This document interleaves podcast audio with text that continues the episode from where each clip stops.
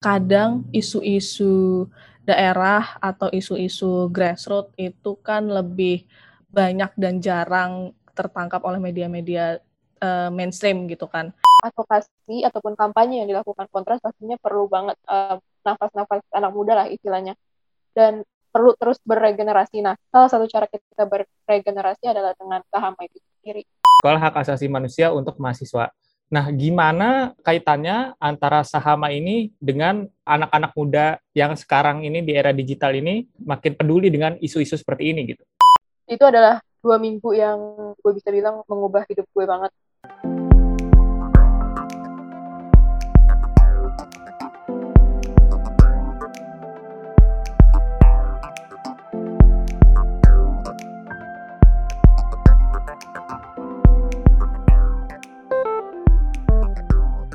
Bagi Suara. Balik lagi di Bagi Suara sama gue, Jerbat, dan ini ada Pit juga. Hai Pit. Halo, halo. Kita di episode ini agak lumayan spesial. Uh, kenapa ya, Pit? Karena kita ada tamu nih. Uh. Ada tamu teman-teman dari Kontras. Ada Mbak Nita dan Mbak Aulia. Halo, halo. Halo. Halo Mbak Nita, Mbak Aulia. Mungkin um, bisa memperkenalkan diri sedikit dulu kali ya untuk Mbak Nita dan Mbak Aulia. Mungkin mulai dari Mbak Nita dulu. Oke, uh, halo teman-teman. Nama gue Nita Novianti, gue di Kontras di divisi kampanye dan jaringan. Oke, kalau Mbak Aulia? Halo semua, um, gue Raya, ya bisa dipanggil juga Aulia, um, sekarang bertanggung jawab di divisi advokasi internasionalnya Kontras. Oke, nah mungkin bisa memperkenalkan sedikit sih gitu untuk uh, mungkin uh, ada beberapa teman-teman yang nggak familiar gitu sama Kontras. Kontras tuh sebenarnya apa sih? Oke, Kontras tuh uh, kepanjangannya Komisi untuk Orang Hilang dan Korban Tindak Kekerasan. Hmm. Tuh. Tapi kalau misalkan banyak orang yang dengar Komisi untuk Orang Hilang berarti orang hilang misalkan orang nih ya terus nggak pulang-pulang hilang terus itu dicariin sama kontras enggak. Jadi kontras tuh uh, punya spesifikasi kasus-kasus yang ditanganin gitu. Nah kontras sendiri berdiri itu di tahun 98 Ka, mungkin lebih familiar dengar kata Munir kali ya. Nah Munir itu salah satu uh, foundernya kontras gitu. Jadi amanat awalnya adalah uh, menemukan mencari Eh, orang-orang uh, hilang yang di tahun 98 itu gitu. Oke, nah ini kan berarti berhubungan dengan tragedi 98 itu gitu. Cuman um, apa namanya? ke sininya, semakin ke sininya tuh berarti kontras juga udah um, ada ada apakah masih tetap stay di ya kasus-kasus 98 memang ada yang juga yang belum selesai itu atau uh, ada hal-hal lain juga yang sering berjalannya waktu gitu yang mungkin ada kejadian-kejadian serupa yang dialami gitu kontras juga uh, sebagai salah satu non profit yang uh, bertindak di situ juga kah? Ya, jadi uh, dari tahun 98 sampai sekarang 2021 kontras juga mengalami metamorfosa gitu. Jadi yang awalnya didirikan untuk uh, menangani kasus-kasus pelanggaran HAM berat di tahun 98 gitu kan di uh, zaman Orde Baru. Tapi uh, semakin ke sini Kontras juga menangani kasus-kasus pelanggaran HAM kontemporer gitu yang terjadi di atas tahun 2000 atau pelanggaran-pelanggaran HAM penyiksaan atau uh, pembunuhan extrajudicial extrajudicial killing dan lain sebagainya. Gitu penggus uh, penggusuran atau kekerasan aparat dan lain sebagainya itu juga uh, kontras tanganin. Gitu sih. Oke, nah terus um, kalau yang gue sendiri lihat nih ya kan kayak di uh, timeline tapi kayaknya kontras ya walaupun apa ya bukan terdengar berat sih tapi kayak emang yang mengurusi hal-hal yang cukup lumayan uh, kritis lah gitu. Cuman kayaknya lumayan familiar juga dengan anak anak-anak muda lah gitu. Karena uh, beberapa kali gue lihat gitu kontras kayak um, apa ya ada gaya-gayanya ada ada konten-konten yang uh, lumayan youth lah gitu. Nah kan terus juga kalau nggak salah nih ada juga nih yang namanya sehama kan? Nah apakah itu berhubungankah gitu dari kontras uh, dengan anak muda itu lewat sehama ini atau gimana? Mungkin bisa diceritain sedikit.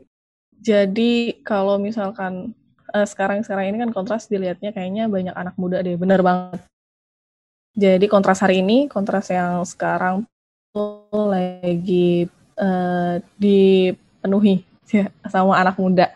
Gitu kebanyakan nih badan-badan pekerjaannya tuh anak muda kayak Raya gitu kan. Itu kan juga anak muda gue gitu anak muda uh, sedang diisi oleh banyaknya anak muda gitu. Dan semangatnya semangat semangat um, anak muda Cila. Tapi kalau Sahama sendiri sebenarnya dari tahun 2009 uh, eh, adanya. Um, adanya Sahama di tahun 2009 tuh kita ngeliat gini, kadang isu-isu daerah atau isu-isu grassroots itu kan lebih banyak dan jarang tertangkap oleh media-media uh, mainstream gitu kan. Uh, mereka sebenarnya ada banyak isu-isu grassroots, ada banyak isu-isu di daerah yang jarang tercapture gitu sama media-media mainstream. Nah, uh, dan kita berpikir bahwa uh, anak muda gitu kan sebagai uh, yang masih umurnya itu masih panjang gitu, yang punya uh, umur perjuangan masih panjang. Nah, kita mencoba lihat uh, celah itu dan akhirnya kita memunculkan yang namanya uh, sahama sebagai perpanjangan tangan dari teman-teman di kontras karena kan sebenarnya isu-isu itu banyak banyak banget gitu kan di daerah-daerah di di daerah-daerah luar Jawa terutama gitu yang kita mungkin agak agak sulit untuk menggapai ke sana gitu. Makanya kita butuh anak-anak muda daerah yang bisa akhirnya setidaknya mengawasi gitu, mengawasi dan akhirnya memantau terus habis itu melaporkan uh, sebenarnya ada apa sih, ada permasalahan apa sih gitu di daerah. Gitu sih. Raya mau ini mungkin hmm? mau nambahin? Uh, sebenarnya gini sih, kan kalau misalnya kita dari berkaca dari sejarahnya kontras gitu, uh, banyak aktivis-aktivis yang udah dari zaman dulu dan sampai sekarang masih aktif. Dan uh, seiring bergeraknya zaman, uh, advokasi ataupun kampanye yang dilakukan kontras pastinya perlu banget uh, nafas-nafas anak muda lah istilahnya. Dan perlu terus beregenerasi. Nah, salah satu cara kita beregenerasi adalah dengan saham itu sendiri. Oke, oke, oke. Nah, ini menarik sih karena kan um, mungkin uh, dengan sekarang juga era digital ya gitu, di mana um, banyaklah gitu anak muda anak muda yang lumayan um, aware lah dengan isu-isu, apalagi isu-isu sosial, isu-isu ham ini udah um, berkat internet jadinya lumayan uh, apa namanya lumayan banyak terekspos lah gitu. Nah uh, mau tahu dong pendapat uh, dari Nita dan Raya sendiri gitu kayak uh, sebaiknya apakah anak muda itu lebih baik mulai paham, maksudnya paham dan bersuara sevokal itu sejak muda atau kayak mereka lebih baik cari tahu dulu deh gitu. Maksudnya cari tahu dulu dalam artian ya mungkin sampai ibaratnya udah ngerti, uh, udah ngerti secara apa ya, lebih ngerti dulu baru bisa ber uh, bersuara lah gitu soal isu-isu kayak gini. Sebenarnya bisa dijalanin berbarengan gitu sih. Jadi uh, dia nggak harus istilahnya kan berarti harus settle dulu gitu kan sama sama infonya baru dia bersuara atau dia boleh bersuara kapan aja. Sebenarnya bersuara kapan aja itu kan boleh dong. Uh, itu hak dia gitu untuk uh, bersuara. Cuman harusnya. Mungkin yang, iya betul. Cuman kan sekarang lagi ramai juga nih uh, soal uh, pembatasan dari UITE. Cuma kita nggak ke sana lah ya. Uh, cuman um, yang jadi masalah adalah gimana akhirnya si anak muda ini bisa memilah-milih uh, informasi, sumber informasi mana yang patut untuk disebarluaskan, yang patut untuk dicerna dan lain sebagainya. Sebenarnya titik itu sih uh, yang kita seharusnya hadir di sana. Gitu. Jadi titik itu sebenarnya yang paling krusial. Kalau masalah mana duluan, apakah harus settle duluan baru berpendapat atau bisa berpendapat sambil nyari informasi, itu juga bisa. Kayak itu sih kalau menurutku. Raya mungkin ada yang ingin ditambahkan? Oke, okay, um, menurut gue sih hampir sama sih sama Nita. Bahwasannya emang um, belajar dan juga mengaplikasikan apa yang dipelajari itu bisa dilakukan secara bersamaan gitu. dan itu pun berlaku uh, soal ham atau soal isu-isu um, lainnya karena gue juga berkaca dari um, pengalaman gue um, dulu gue berani bersuara padahal gue sebenarnya belum ngerti gitu tapi gue tahu bahwasannya emang ada yang salah dari um, situasi yang ada sekarang situasi politik atau sosial nah kesadaran-kesadaran kecil kayak gitu tuh penting gitu untuk um, mendorong anak muda untuk bisa bersuara. Walaupun sebenarnya nanti dari langkah-langkah kecil kayak gitu mereka baru bisa belajar dan mungkin malah akhirnya mereka bisa menemukan um, cara baru atau metode-metode baru untuk berpendapat yang mana bisa dibilang apa ya mainstreaming issue gitu. Jadi nggak cuma di mungkin nggak cuma di kalangan aktivis atau di kalangan um, politisi aja tapi juga uh, merambah ke semua kalangan dari anak muda. Oke, Um, nah ini gue juga penasaran sih karena um, tadi kan Jerbat juga sempat uh, mention gitu ya tentang sahama dan kalian juga sempat ngobrol sama kita gimana anak muda tuh dapat memberi dampak ke uh, isu-isu HAM karena per, apa namanya umur pergerakannya akan lebih lebih lama gitu. Nah kemarin gue juga sempat uh, scrolling scrolling nih sebelum kita uh, apa namanya rekaman nih di IG-nya Kontras gitu. Sahama nih singkatan dari Sekolah HAM untuk Mahasiswa, benar gak? Benar, benar, benar. Sekolah Hak Asasi Manusia untuk Mahasiswa. Nah, itu Sekolah Hak Asasi Manusia untuk Mahasiswa. Nah, gimana kaitannya antara Sahama ini dengan anak-anak muda yang sekarang ini di era digital ini makin peduli dengan isu-isu seperti ini gitu? Jadi uh, sebenarnya ini kalau misalkan bicara soal Sahama tahun ini gitu gitu ya itu sebenarnya sebuah tantangan tersendiri sih buat kita. Karena di di kerangka kita kan sahama biasanya tuh uh, mereka akan datang langsung akan bertatap muka langsung gitu kan. Tapi uh, di tahun ini karena ada pandemi gitu yang terjadi tiba-tiba di awal tahun 2020 gitu kan. Semuanya jadi berubah gitu. Semuanya jadi jadi um, apa namanya konsepnya itu jadi berubah. Tapi uh, setelah berjalannya waktu gitu karena sekarang juga sedang berjalan nih sahama uh, sedang berlangsung gitu dan ternyata uh, yang kelas online gitu kan karena kita pertemuannya selalu online itu nggak nggak melunturkan semangat kita soal uh, anak-anak sahama. Kita kan kadang takutnya ah nantinya yang aktif itu itu aja atau ah nantinya nggak aktif atau uh, aduh susah nih bangun boundingnya gitu karena nggak ketemu. Oh ternyata enggak. Ternyata apa yang kita harapkan ke teman-teman sahama gitu kan ke para peserta sahama yang aktif, yang kritis, yang uh, apa yang aware sama masalah-masalah sosial di lingkungannya maupun di nasional itu ternyata uh, tergali kok secara secara daring gitu. Jadi dari situ sebenarnya kelihatan uh, bagaimana kepedulian anak-anak muda, bagaimana sensitivitas uh, anak-anak muda uh, muncul gitu. Uh, di sini kan mahasiswa ya, jadi rentang umurnya tuh rentang umur uh, 20 sampai 24 gitu, 19 sampai 24 tahunan. Gitu sih. Oke. Nah, uh, kalau boleh tahu sekarang ini yang sedang berlangsung tuh sah sehama ke berapa ya? Sehama ke 10. Kalau oh. Raya sama 9 tuh alumninya. Oke, jadi berarti Raya ini adalah produk langsung dari programnya Kontras yang join di Kontras gitu ya? Ya benar, langsung. Mantap. Okay. Mungkin boleh ceritain sedikit sih, maksudnya kayak dulu um, kenapa tertarik ikut Sahama gitu dan setelah ikut kayak apa aja sih yang udah didapat gitu dari Sahama ini? Oke, okay, um, mungkin panjang kali ya ceritanya, tapi aku akan persingkat. Uh, awalnya ikut karena ngelihat ada salah satu alumni Sahama 8, kalau nggak salah, atau sama 7, jadi dia udah uh, aktivis juga, uh, Margianta.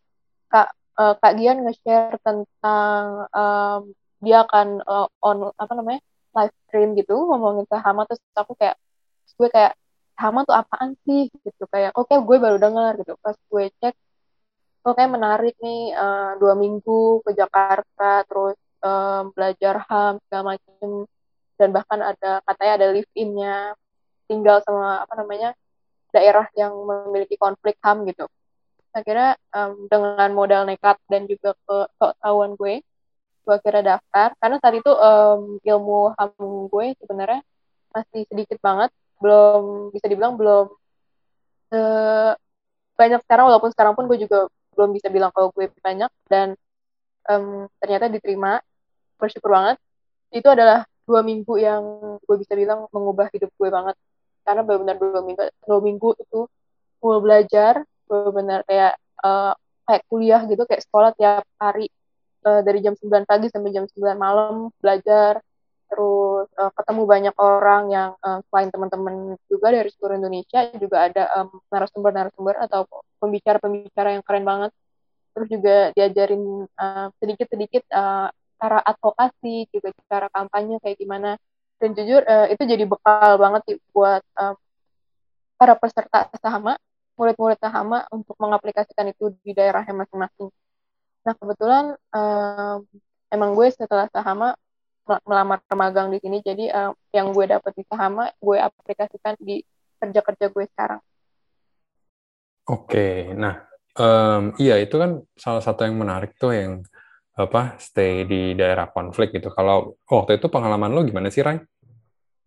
Itu dulu gue seru banget sih. Jadi kita live innya itu di Pulau Pari, uh, di Kepulauan Seribu. Jadi di sana ada konflik lahan gitu antara warga lokal dengan perusahaan.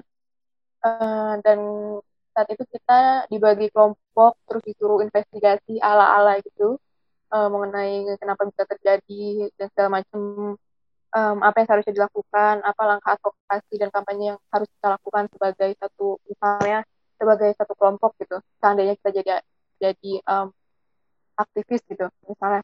Terus um, kita juga ketemu para warga yang um, ngasih tahu kita gimana kondisinya um, juga ibaratnya menaruh harapan lah sebagai kita kita sebagai anak muda supaya bisa membantu mereka gitu dan itu seru banget sih soalnya di pulau dan gue pertama kali ke pulau jadi kayak gue bener enjoy banget.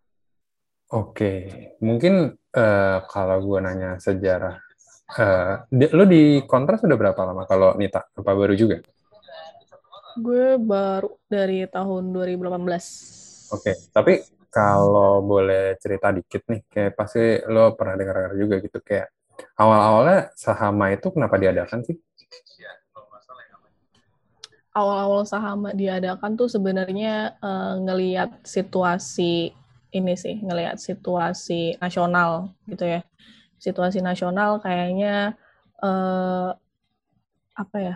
Kayak banyak isu yang uh, bertebaran gitu banyak setiap hari tuh kita disuguhin isu-isu yang berbeda-beda gitu di tahun itu kan tahun 2009 tahun 2009 gitu ya yang sebenarnya mungkin nggak jauh berbeda juga sama kondisi saat ini gitu. Isunya terus bergulir gitu dengan cepat. Terus uh, abis itu banyak isu-isu ke daerahan yang akhirnya uh, bukan lost control tapi ya yang tadi gue bilang nggak ke capture gitu sama media stream sama media mainstream gitu kan. Uh, yang akhirnya um, ada ada semangat untuk um, menumbuhkan istilahnya lilin-lilin uh, atau api-api kecil di daerah-daerah yang nantinya tuh diharapkan mereka bisa jadi focal point gitu. Karena kita tahu kayaknya kalau misalkan kita mau uh, ngekritik atau kita mau merongrong gitu ya bahasanya, mau merongrong pemerintah gitu, kayaknya nggak nggak mungkin deh kalau skalanya segini-segini aja, gitu kan. Uh, atas kegelisahan itu akhirnya kita kayaknya kita harus memperluas atau memperlebar skala kita kita gitu memperbanyak skala kita yaitu uh, dengan menumbuhkan lilin-lilin uh, di daerah-daerah yang akhirnya nanti dia bisa fo uh, bisa vokal sama isu-isu daerahnya dan mereka akhirnya bisa bersuara juga gitu bareng kita. Oke, nah kan kalau sejauh ini kan dulu Sahama itu berarti diadakan kalau dari ceritanya Raya tadi berarti kayak offline kan ya gitu. Nah dan dan juga ini emang uh, dari mana aja bisa ikut ya? Atau kayak justru malah kayak uh, kayak kayak ada kuotanya gitu kayak misalnya dari Jakarta satu orang, dari Jawa Barat satu orang, dari tiap provinsi gitu atau gimana sih kalau pesertanya biasanya? Uh, kalau kita sih pasti pilih keterwakilan daerah gitu ya. Maksudnya um, setiap daerah kita usahakan ada ada perwakilannya gitu. Karena dengan semangat yang tadi gitu kan. Jadi setiap daerah sih kita harapkan ada perwakilannya dari seluruh Indonesia gitu. Um, apalagi di daerah-daerah konflik gitu. Kayak misalkan di Papua atau dari Aceh gitu kan. Itu kan daerah-daerah konflik yang sebenarnya kita utamakan uh, ada perwakilannya sih. Jadi sel selain keterwakilan daerah juga keterwakilan gender juga gitu mas nah oke okay. yang sekarang nih kan uh, beda lagi nih karena kan masa pandemi ya kan kayaknya kurang memungkinkan lah gitu kalau offline kalau sekarang tuh gimana sih di Sahama ke-10 ini untuk teknisnya? Uh, untuk Sahama 10 nih, yang tadi gue bilang ini tantangan banget sih sebenarnya. Jadi uh, yang bikin kaget tuh sebenarnya awal-awal yang daftar tuh bisa sampai 212 orang gitu. Yang kita juga kaget kenapa sebanyak ini tiba-tiba gitu kan 212 iya. orang. Uh, gimana nih nyeleksinya gitu, banyak banget.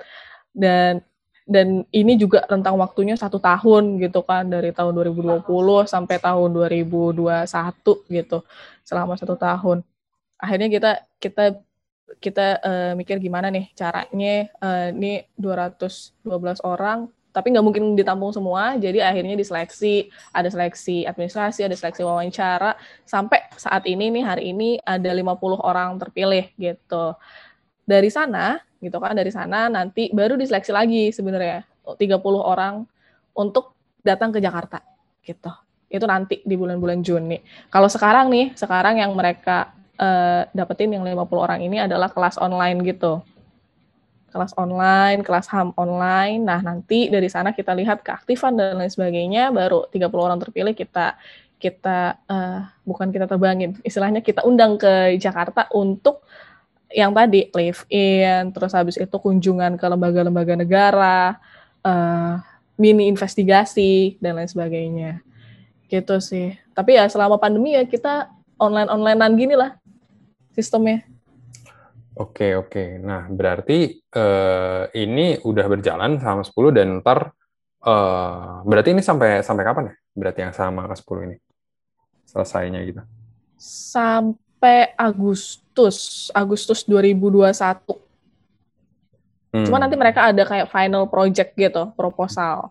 Jadi nanti di akhirnya mereka harus buat proposal kegiatan. Hmm. Entah itu uh, apa pun bentuknya diserahkan ke mereka. Nah, implementasinya tuh baru nanti dari uh, September sampai uh, Desember. Itu jadi sebenarnya full gitu satu tahun ini. Nah, um, tadi uh, Jerbat udah nanya banyak tuh uh, gue cuma pengen nanya satu aja sih. Kenapa sih di tengah uh, pandemi ini gitu ya, yang nggak tahu selesainya kapan, uh, kontras masih tetap harus ngadain sahama gitu? Maksudnya urgensinya tuh apa gitu? Uh, sebenarnya urgensi dari sahama di tengah-tengah pandemi gitu kan yang kayak yang kayaknya ngeliatnya kok maksa banget masih ada kelas gitu di tengah pandemi uh, sebenarnya kita mau regenerasi eh, anak-anak muda sih gitu karena kalau misalkan uh, dilihat gitu kan semangatnya anak muda tuh lagi kenceng-kencengnya. Kayak misalkan reformasi di korupsi tuh. Itu kan bisa dibilang anak muda semua gitu. Bahkan anak SMK yang turun gitu anak SMK turun. Jadi sebenarnya semangat semangat anak muda ini lagi kenceng-kencengnya. Nah uh, ini adalah salah satu ruang salah satu kanal gitu untuk semangat mereka tersalurkan gitu. Kita ngelihat peluang itu kita ngelihat satu peluang yang sebenarnya kayaknya bisa deh semangat semangat mereka nih kita salurkan ya kita hadirkan sahama akhirnya. Gitu sih. Karena e, sebenarnya kayak sayang banget kalau misalkan semangat semangat kita anak-anak muda akhirnya nggak bisa tersalurkan karena nggak ada kanalnya atau karena nggak ada ruangnya. Gitu. Makanya kita ya ayo kita tetap uh, laksanain di tengah pandemi. Oke okay. um, iya. Menarik sih tuh lo mention tadi soal um, anak muda yang kayak contohnya waktu reformasi di korupsi itu uh, mostly benar-benar anak muda gitu yang turun ke jalan lah kayak gitu. Cuman uh, pengen tahu deh gitu ada nggak sih kayak misalnya ada yang hal ada, lagi ada um, pergerakan seperti itu gitu? Apakah uh, Sahama tuh ada misalnya suka ada di luar dari yang di, di luar dari yang kegiatan sekarang ya kegiatan yang um, untuk peserta ini apakah ada kegiatan-kegiatan lain kah? Atau kayak aktivasi-aktivasi mungkin kecil gitu untuk um, apa ya untuk anak-anak muda juga gitu biasanya ada nggak sih? Uh, selain Sahama ya tadi? Uh, mungkin uh, sorry berarti mungkin dari kontrasnya gitu. Uh. Oh, dari kontrasnya. Uh, kalau misalkan selain Sahama ada juga uh, namanya nanti Kelapa Muda. Itu pertengahan tahun juga nanti akan hmm. kita selenggarain. Kalau untuk uh, aksi-aksi kecil sebenarnya itu uh, kebanyakan alumni Sahama ya, kebanyakan alumni Sahama itu bahkan aktif di gerakan-gerakan kolektif di daerahnya. Hmm. Gitu. Nanti Raya bisa jelasin tuh lebih lanjut uh, teman-temannya dia yang aktif di gerakan-gerakan uh, kolektif kedaerahan yang akhirnya juga jadi pion-pion atau jadi uh, istilahnya apa ya penggerak dari gerakan itu di daerah-daerahnya misalkan ada ada yang jadi penggerak di aksi Kamisan Lampung, hmm. ada yang jadi penggerak uh, apa ruang baca di mana dan lain sebagainya. Gitu. Mungkin saya bisa mention tuh teman-teman uh, alumninya dia. Hmm. Jadi tadi yang kayak gue bilang kalau misalnya emang ilmu-ilmu yang didapat di Sahama itu biasanya langsung diaplikasikan uh, di daerah masing-masing kayak yang teman-teman gue lakuin, uh, teman-teman sahama gue uh, saat selesai ada yang uh, bikin inisiatif-inisiatif uh, kecil maupun besar di daerahnya. Kayak um, ada yang bikin kamisan misalnya uh, kayak di Kendari itu belum ada kamisan akhirnya dia bikin aksi kamisan. Terus juga ada temen gue yang uh, saat pandemi bikin semacam tempat berbagi uh, nasi untuk orang-orang yang um, kurang beruntung selama pandemi terus juga um, ada yang emang aktif dalam advokasi-advokasi um, kasus-kasus pelanggaran HAM di daerah di Jogja yang kayak di bandara uh, Nyia dan segala macamnya dan hal hal-hal seperti itu yang uh, bisa terus melanggengkan um, usaha yang kita lakukan di sini gitu. Oke, okay, oke. Okay. Berarti menarik ya, karena um, dari peserta alumni-alumni peserta Sahama ini tidak hanya maksudnya uh, apa namanya ber, membuat gerakan yang kayak tadi mungkin kayak uh, relate dengan isu kamisan dan lain sebagainya, tapi juga yang memang beneran turun untuk membantu uh, benar-benar ya jatuhnya orang-orang di daerahnya untuk mendapatkan uh, haknya mereka uh, secara merata gitu ya kayak tadi bagi-bagi makanan dan lain sebagainya gitu. Oke okay, oke. Okay. Nah mungkin boleh uh, boleh dikasih tahu nih, mungkin masih jauh ya karena yang sama 10 ini masih berjalan gitu. Tapi biasanya tuh eh, di mana sih eh, kalau misalnya ada anak muda yang tertarik nantinya mungkin untuk selanjutnya gitu untuk ikut sahama biasanya gimana dan mungkin bisa sedikit eh, dipromosiin eh, media sosialnya sahama dan kontras gitu. Monggo. Mm -hmm. uh, jadi se untuk sahama selanjutnya nanti teman-teman yang tertarik semisal itu bisa langsung daftar aja di biasanya akan ada infonya di media sosial kontras at kontras underscore update di Instagram ataupun di Twitter at kontras gitu nanti di situ akan ada info-infonya dan uh, selama kalian mahasiswa S1 Nah, kalian bisa daftar. Karena kemarin juga ada juga mahasiswa S2 yang daftar. Enggak, kita buka untuk mahasiswa S1 gitu. Jadi kalian mahasiswa S1 eh, kalian masih bisa daftar gitu. Nah, nanti juga ada persyaratan-persyaratan kayak misalkan bikin esai dan eh, bikin motivation letter dan lain sebagainya gitu sih. Oh ya, dan juga ini berarti nggak terbatas untuk kayak mahasiswa-mahasiswa yang fisip doang gitu, ilmu sosial, ilmu politik aja, benar-benar bisa apa aja. Ya, Bener, bisa dari jurusan apa pun. Itu juga biasanya jadi pertanyaan yang sering ditanyakan tuh, aku iya. bukan mahasiswa hukum, Kak. Enggak, nggak masalah kok. Kita nggak harus nyari mahasiswa hukum. Kalian mahasiswa fakultas apa pun, jurusan apa pun, bisa daftar di Sahama. Oke. Um, terima kasih nih Nita dan Raya udah mau datang ke Bagi Suara ngobrol-ngobrol ke uh, sama kita tentang kontras, tentang Sahama, tentang uh, HAM, secara umum dan gimana kita sebagai anak muda gitu ya bisa membantu pergerakan HAM di Indonesia gitu. Oke, kalau misalkan kayak gitu uh, kita akan tutup aja.